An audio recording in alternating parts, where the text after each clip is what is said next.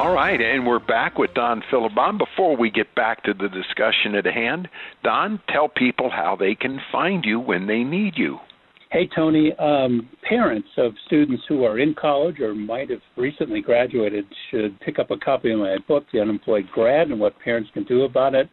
It'll give them some advice on how they can be a career encourager to their son or daughter.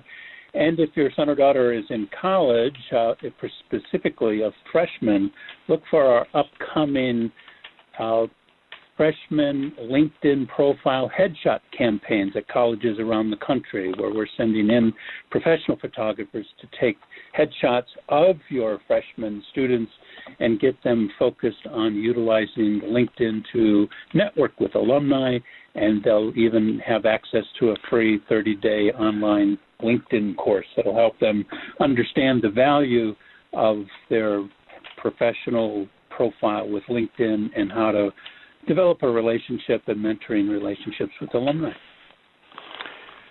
And um, and then tell them about your uh, um, grad career fair too. Well, also, yeah, we're not too far away. The uh, class of uh, 2020, can you believe that? I can't even imagine that rolling off my lips. Will be uh, finishing up their academic requirements in the next, uh, well, actually three months, and uh, they won't really have a chance to get to the Career Center. In fact, 61% of graduating seniors according to surveys, uh, will never visit the Career Center or only visit once or twice. That means they're going to leave campus.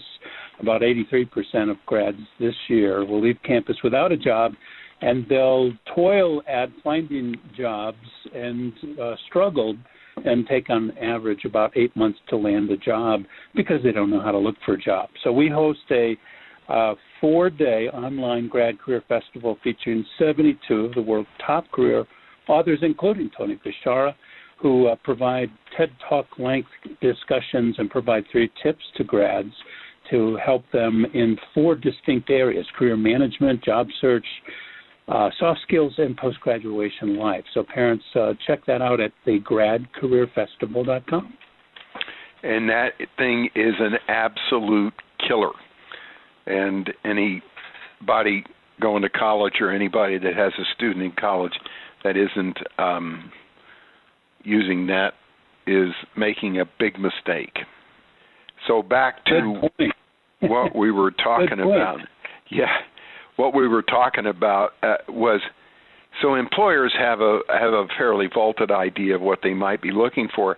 They are looking more these days out of uh, vision of gain than they are fear of loss. When we come out of recessions, as we've done for the last three years up until about two years ago, employers would interview people and hire people based on fear of loss because they were worried about making money and they were worried about the economy and they were worried about their own security in what they do.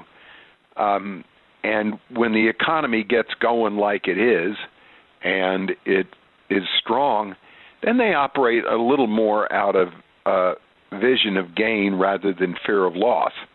They're still really concerned about hiring the wrong candidate. So there are more opportunities out there. There are a fewer candidate group of candidates than there used to be, but they are still real stringent about what they look for and how they look for it and what they want in uh, in a candidate. Oftentimes, and I say this to employers, they're unrealistic about what they're looking for. What they're looking for doesn't exist. Uh, just because they have an opening it doesn't mean that the same kind of candidate that might have been available two or three years ago is available now. What's also faced a lot of employers, and we get this a lot now, I mean a lot, is that they they have a, an expectation of experience or background they'd like to find, and the market won't bear what they want to pay. They want to pay what they're paying everybody else in the organization that they hired three or four or five years ago, and they find out that candidates are making 10, 15% more than they were making three to five years ago. And so, in order to get what they want, they have to pay more to those people than the people that are working where they're at. And this per, this uh, promotes a very challenging um, uh, difficulty for them because, in spite of what anybody says, people usually find out what other people are making. And when they have to pay four to five, even ten thousand dollars a year more to get the same quality of candidate that they're they already have working in the company, it it creates a real rub. And th- their fear is if we hire Don at ten grand more than what we're paying Tony, Tony's going to either walk in here and quit and find another job, or he's going to want ten thousand dollars more. So it's created a, a whole um, uh, realm of arguments and challenges that that companies are faced with.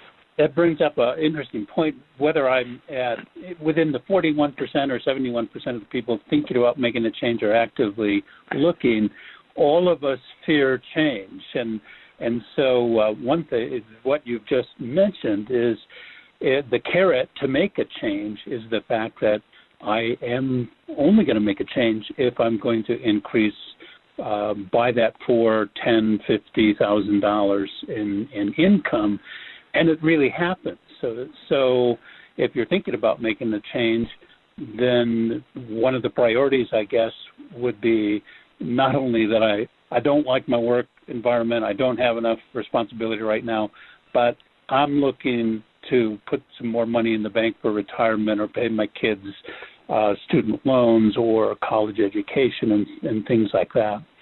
Well, and that's true, and that usually comes with the deal. It's not the major reason that people look for a job. The major reason is they just, for one reason or other, don't like their job, and then, uh, but money kind of comes along with it. Um, I'm always very leery of a candidate that comes to me and and says, "I just want to move for the money. I love my job, but I just need to make more money." Unless it's a real rare instance, um, money and title are affected by performance, and that's not a really good reason to change an employer when they interview a candidate if the only reason he is he or she is looking to change is because of money. Their concern is well yeah I hire you and 6 months from now somebody comes along and offers you more money and you leave. Well that's not realistic. It really doesn't happen that way but that's what people think. We've run out of time Don, thank you so much. We really appreciate it. Thank you all for listening. Christiane, I love you. Let's all pray for world peace, pray for the unborn. Forgive and ask forgiveness. Stay humble. Take a moment today to be grateful. Join us again for the Job Search Solution.